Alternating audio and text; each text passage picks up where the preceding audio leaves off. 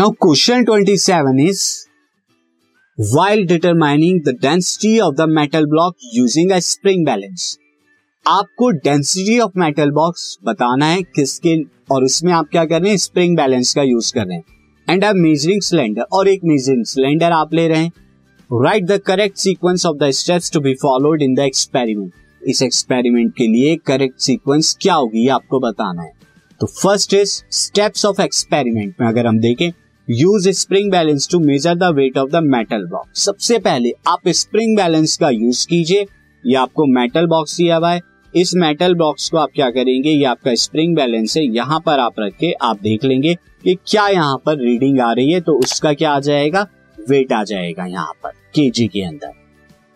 अब आपने ये मेजर कर लिया। उसके बाद आपको क्या करना होगा? उसके बाद immerse the block into the overflow jar and collect the on liquid into the measuring jar to get the volume of the over overflow liquid आप इस जो सिस्टम है, आप क्या करेंगे? एक बिल्कुल ओवरफ्लो जार लेंगे जो टॉप तक जो है, ये भरा हुआ होगा।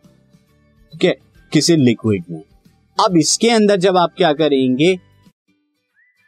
इमर्स करेंगे ब्लॉक को। ब्लॉक को आपने क्या किया? इमर्स किया। एंड देन आप देख सकते हैं कि यहाँ पर अभी भी क्या है ये वेट बैलेंस आप यूज़ कर रहे हैं। तो पहले आपका यहाँ पर आ रहा था से दैट के मैं यहाँ पे ऑब्ज़र्व कर this podcast is brought you by Hub Hopper Shiksha Abhiyan अगर आपको ये पॉडकास्ट पसंद आया तो प्लीज़ लाइक शेयर और सब्सक्राइब करें। और वीडियो क्लासेस के लिए शिक्षा अभियान के यूट्यूब चैनल पर जाए। कर देता हूँ कि आपका यहाँ पर मार्क आ रहा था। अब क्या होगा? जब आप इमर्स करेंगे तो नीचे की तरफ़ से क्या लगेगी? नीचे की तरफ़ से फोर्स लगेगी यहाँ पे बाउंसी फोर्स तो अब ये मार्क जो है ऊपर की तरफ़ आ जाएगा। वो रीडिंग भी आपने ले लेनी है। और इसके साथ साथ भी क्या होगा? यहाँ पर आप देखेंगे कि ओवरफ्लो जो लिक्विड होगा, वो आप एक मेजरिंग जार के अंदर यहाँ पर जो है किसी तरह से कनेक्ट करके यहाँ आप ले लेंगे। ये मेजरिंग जार होगा जहाँ पे डिफरेंट डिफरेंट आपकी यहाँ पर मेजर लिखा होगा। अब लास्ट में आपको क्या करना है? लास्ट में आपको करना है the volume of the overflown liquid is equal to the volume of the metal block जितना वॉल्यूम जो है ओवरफ्लो किया गया लिक्विड का, वही सेम वॉल्यूम जो है इस मेजरिंग ब्लॉक का होगा।